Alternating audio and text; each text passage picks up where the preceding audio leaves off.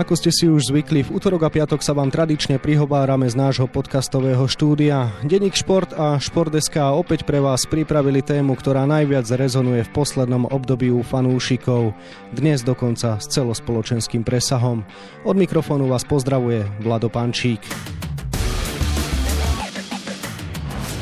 Ako ste už zrejme z nášho úvodu pochopili, reč bude o šíriacej sa nákaze koronavírusom, ktorá výrazne ovplyvňuje aj športové dianie. Vládne súvislosti s touto témou prehnaná hystéria, alebo sú všetky prijaté opatrenia na logickom základe.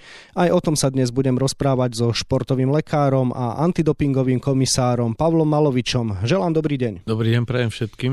Pán Malovič, tak na úvod povedzme si fakty. Na Slovensku sa neuskutoční žiadne športové podujatie nasledujúce dva týždne. Je to podľa vás rozhodnutie, ktoré má svoje opodstatnenie, alebo to bol naozaj prehnaný verdikt? Ak mne neprináleží kritizovať zastupujúceho ministra zdravotníctva, ale ja si osobne myslím, že nebolo to potrebné, keď v celej Európe sa uskutočňujú súťaže, a to aj v miestach, kde sú ohniska nákazy, bez prítomnosti divákov. U nás na Slovensku sa neuskutočňa. V poriadku je to rozhodnutie najvyššieho, to znamená, že tým pádom ho musíme rešpektovať všetci.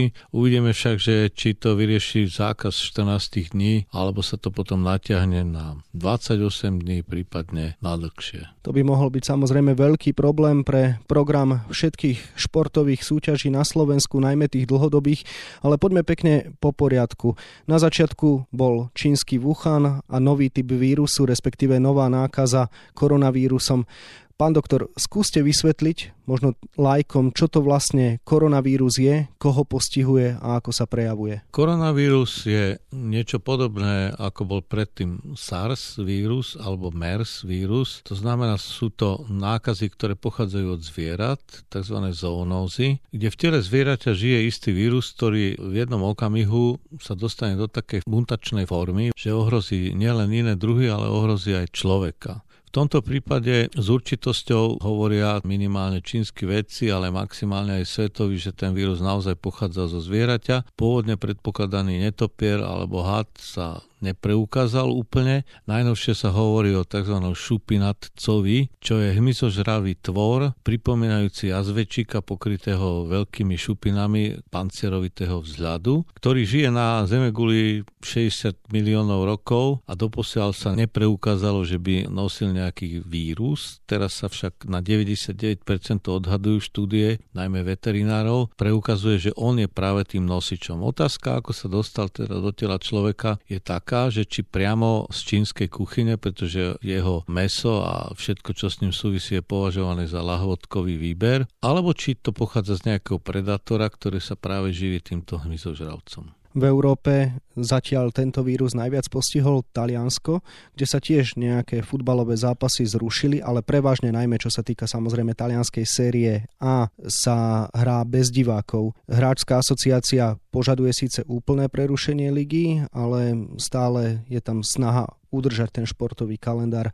Čo si vymyslíte, je práve toto ten správny formát, hrať bez divákov a neprerušovať súťaž? Pre divákov to určite nie je správny formát, ale pre plynulosť súťaže to môžem považovať za pozitívne. Samozrejme za všetkých predpokladov dodržiavania prevencie nákazy, čo sa dá, ako vidíme, a nielen v Taliansku, ale aj v iných krajinách dá sa to dodržať. Taliansko je veľmi špecifické, čo sa týka športu, pretože tam venujú maximálnu pozornosť prevencii a ochrane zdravia hráčov. Už len také kluby ako Juventus, Inter, AC a všetky tie špičkové, ale aj tie, čo hrajú v nižších poschodiach talianskej prvej futbalovej ligy, tak tam prebieha každý mesiac testovanie hráčov, krvné testovanie, testovanie moču a všetky veci, čo s tým súvisia, meria sa takmer 40 parametrov. To znamená, že z tých parametrov vedia usúdiť, že v akom stave sa ten hráč nachádza, čo treba posilniť. Tu na hlavne treba posilniť obrany schopnosť organizmu, imunitu a o to je perfektne postarané. Preto keď zalistujete v histórii, tak vlastne nejakou nákazou postihnutý talianský hráč ani sa naspäť 50 rokov nevyskytuje. Rušia sa samozrejme nie len športové podujatia, ale vo všeobecnosti masové masové, tak prečo je práve masovosť živnou pôdou pre tento vírus? No, vedecké štúdie hovoria, že pokiaľ človek nie je vzdialený viac ako 1,5 metra od e, nakazeného a zdržuje sa v takejto vzdialenosti viac ako 15 minút, tak existuje riziko nákazy. Znamená, ak máte vypredaný štadión alebo nejakú dráhu bežeckú, lyžiarsku alebo nejaké iné športové podujatie, kde je masa ľudí, ktorí nemôžu dodržiavať takéto odstupy, nemajú všetci respirátory s filtrom FFP3, karbonová vložka a medené nano nanovlákna, nemôžete zaručiť, že sa tá nákaza neprenesie, lebo nemôžete zaručiť, že nebudete mať vypredanú súťaž. Znamená v tomto prípade neprítomnosť divákov na masových podujatiach a nielen teda športových, ale aj kultúrnych, ale treba cirkevných je opodstatnená. Znamená to, že ten zákaz alebo žiadosť o neprítomnosť divákov má význam. Otázkou je, že ako sa to bude ďalej vyvíjať, lebo pokiaľ sa nezastaví rozvoj infekcie, tak potom budeme bez divákov, respektíve nebudeme vôbec vidieť takéto podujatia, pretože nebudú sa konať. Čiže dá sa povedať, že na Slovensku sme išli tým zákazom športových podujatí vôbec nad rámec toho, čo je potrebné? Že stačilo by, keby sa hralo aj bez tých divákov? Viete, je aj taká premisa, že pokiaľ existuje 1% možnosti, alebo niekto hovorí 1 promile možnosti, že rozšírite prostredníctvom nejakého takéhoto podujatia infekciu do celého národa, keď by som to mal tak široko spektrálne poňať, tak eh, isté, že je dôležité preventívne zakázať zakázať takéto podujatie, ale je na to niekoľko metafor, ktoré radšej nespomeniem. Ja by som si myslel, že tento prísty zákaz nemusel byť, ale ako som už povedal, mne neprináleží kritizovať toho najvyššieho predstaviteľa zdravotníctva a síce zastupujúceho ministra. V súvislosti s koronavírusom sa hovorí, že fatálne následky má iba v prípade starších ľudí. Je to naozaj tak? No najväčšie fatálne následky má určite u starších ľudí na 65 rokov a čo graduje na 75 rokov, kedy tá obrany schopnosť organizmu je veľmi nízka. Ale keď eh, by sme chceli byť dôslední, tak eh, musíme myslieť aj na to, že športovec má veľmi nízku obrany schopnosť vďaka tomu fyzickému zaťaženiu. Znamená, že my musíme u športovcov, aktívnych športovcov, ale ja si myslím, že aj nielen profesionálnych, ale aj amatérských, používať prostriedky na zvyšovanie obrany schopnosti, či už sa jedná o prostriedky prírodné, ktorých nie je zase tak veľa, alebo teda umelé, ktoré si kúpime v lekárni podľa odporúčania toho, ktorého lekára, ktorý sa o nás stará, prípadne nejakej organizácie, ktorá zastrešuje nejaké podujatie. Spomenuli ste, že športovci sú dnes ľahkým terčom pre koronavírus. Tým, že v niektorých krajinách, konec koncov aj spomenuté Taliansko, sa hrajú súťaže, napriek tomu, že tí športovci sú doslova v epicentre toho ohniska, myslíte si, že riskujú doslova svoj život? tak riskujú minimálne nákazu, ale ako som už e, predostrel predtým, oni sú veľmi dobre saturovaní podpornými prostriedkami povolenými, ktoré zvyšujú ich obrany schopnosť a pokiaľ dodržiavajú tie základné premisy, ktoré určuje Svetová zdravotnícká organizácia a v našom prípade, keďže sme v Európe UEFA, tak si myslím, že to riziko je minimalizované. Naznačili ste aj čo to, čo sa týka tých amatérských športovcov. Tým logicky žiadna vláda nemôže zakázať, aby si cez týždeň vybehli zahrať si ten svoj futbal a po ňom si išli sadnúť na pivo pol deci aj s čerstvo umytou hlavou, k tomu si ešte dajú nejakú tú cigaretku. Je toto správanie dnes veľmi riskantné? Je to riskantné správanie, ale človeka neprerobíte. Dneska mi kolega poslal správu z Ríma, kde zápasia tiež s touto nákazou, majú obrovské problémy v nemocnici s obložnosťou lôžok, proste sú preplnení, robia len veľké operácie, malé nemôžu, majú problém s respirátormi a popri tom život vonku v meste plinie, ako keby sa nič nestalo, majú plné puby, majú plné reštaurácie ľudí, turistov, ktorí teda neváhajú navštíviť tieto miesta, lebo sú ceny o niečo nižšie. Obávam sa, že u nás to takisto funguje, že berieme to trošku zľahka. Netvrdím, že treba byť úplne hysterický, ale len prísne dodržiavať e,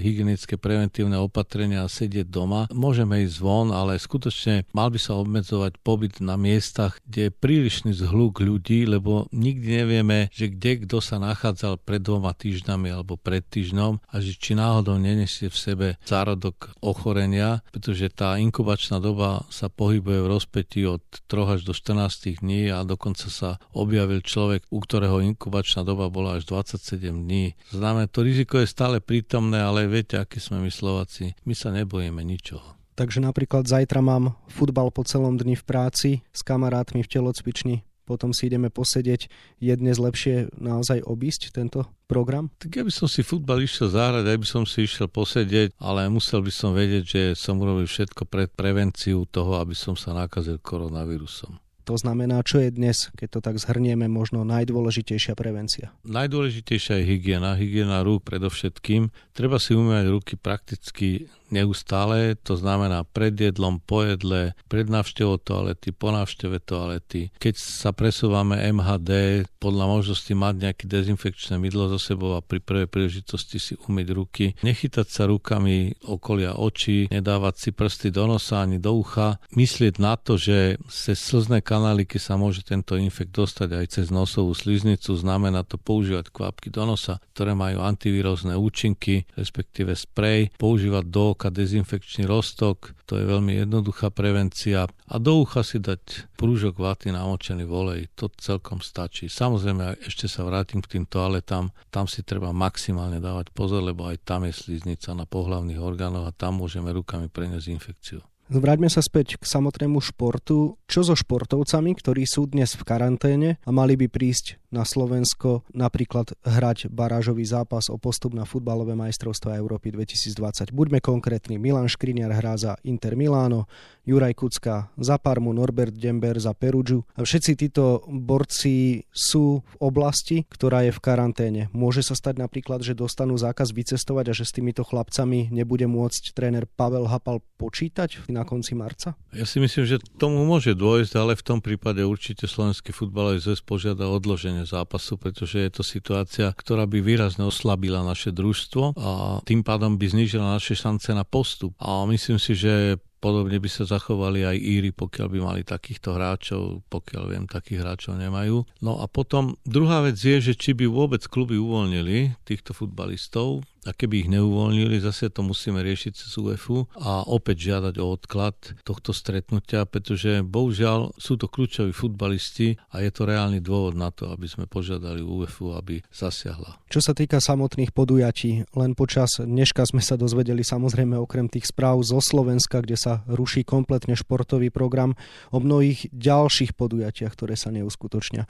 Spomeňme tenisový turnaj v Indian Wells, rugbyový zápas Six Nations medzi Francúzskom a Írskom, futbalové duely Japonskej ligy a to hovoríme naozaj len o dnešku, keby sme mali spomenúť zoznam zrušených podujatí v priebehu posledného mesiaca, tak sme tu asi do rána. Myslíte si, že tento trend bude ďalej pokračovať? Ja si myslím, že ten trend sa ustali a keď hovoríme aj o tých tenisových podujatiach, tak ak to bolo také rizikové, tak celý víkend sa hral Davis Cup a pokiaľ viem, tak za veľmi prítulnej pozornosti divákov, kde určite nemali medzi sebou 2 metre. Znamená od prípadu k prípadu. Myslím si, že tento trend nebude pokračovať, že vydrží nejaké 2-3 týždňa a potom sa situácia upokojí, alebo sa zistí, že to nie je zas až také zásadné rozhodnutie, ktoré by muselo platiť oveľa dlhší čas, ako by sme predpokladali. To znamená dlhšie ako 2 týždne. Ste optimista v súvislosti s letnými olympijskými hrami v Tokiu? Som optimista. Myslím si, že olympijské hry budú. Na základe čoho tak uvažujete? Je to v Japonsku, kde určite tí Japonci nič nepodcenia a podľa môjho názoru dovtedy možno oni aj vymyslia nejaký systém prevencie, ktorý by umožnil vykonať olympijské hry, lebo ono je to v podstate jedno. Letné olympijské hry, nech sú akékoľvek ponuky, tak rovnako rizikové sú všetky kontinenty, keby sme išli do dôsledkov, okrem Antarktidy a tam sa asi letné olympijské hry nebudú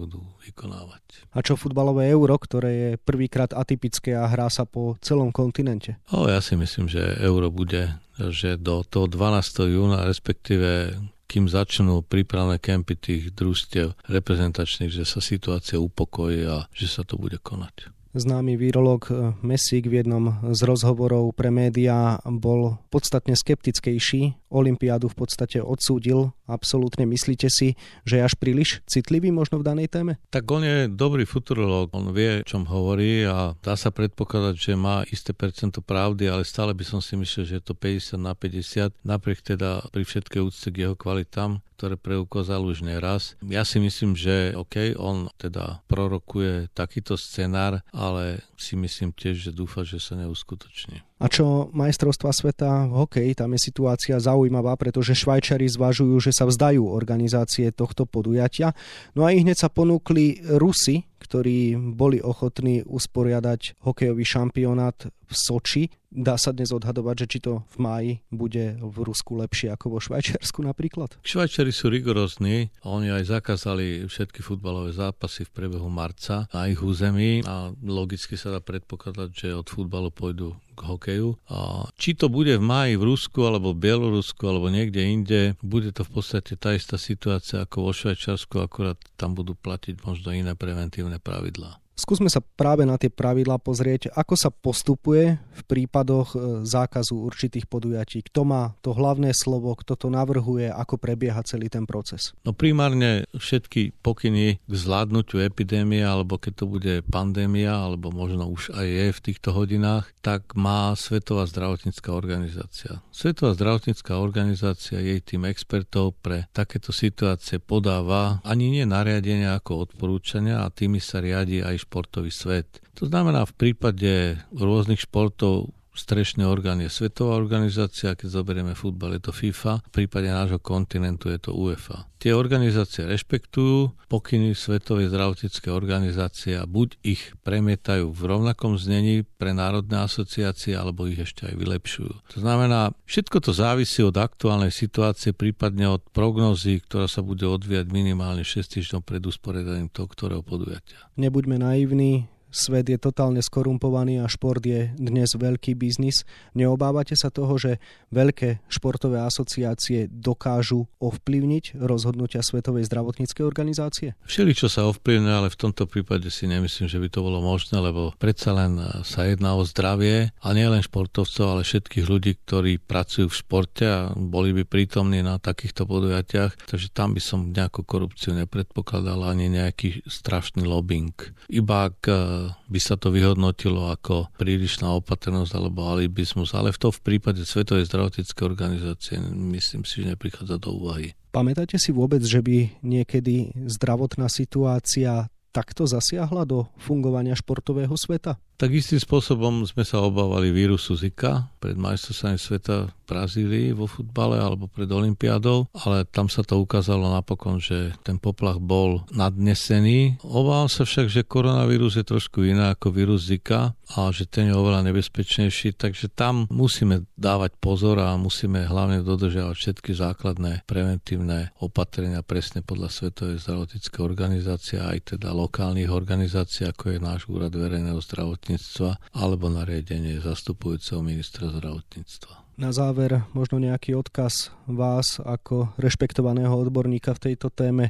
Majú dnes ľudia naozaj utekať do reťazcov po múku, cukor, cestoviny a podobne, alebo na čo by sa primárne mali sústrediť, aby Slovensko čím skôr boj s týmto neduhom vyhralo? No pokiaľ si ešte nenakúpili, tak je to výborná príležitosť, aby sa začali zdravšie stravovať, pretože ovocia a zeleniny je dostatok, to znamená, môžu prejsť na takmer vegetariánsku stravu a nebudú jesť toľko mučných jedál a toľko sladkostí, hej, nebudú piesť toľko koláčov. Takže skúsme si z toho zlého zobrať kúsok toho dobrého. Je to nákročenie k zdravšiemu životnému štýlu. Takže do obchodov neutekať neutekať do obchodov. Vôbec to nemá žiaden význam. Napokon tie reťazce sú tak zásobené, že chvíľku to vyzerá, že majú prázdne regále, ale do dvoch, do troch nie sú zase tie regále plné a môže sa zase vrútiť tam masa nakupujúcich, ale to je len dobrý biznis. Tému nákazy koronavírusom budeme samozrejme naďalej pozorne sledovať, či už denníku Šport alebo na Šport.sk.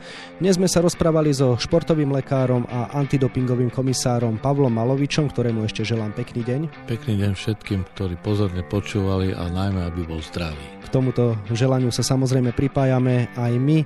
Ďalší diel nášho podcastu si môžete vypočuť už v piatok. Povedzme si ešte ale, čo si môžete prečítať v dnešnom tlačenom vydaní denníka Šport.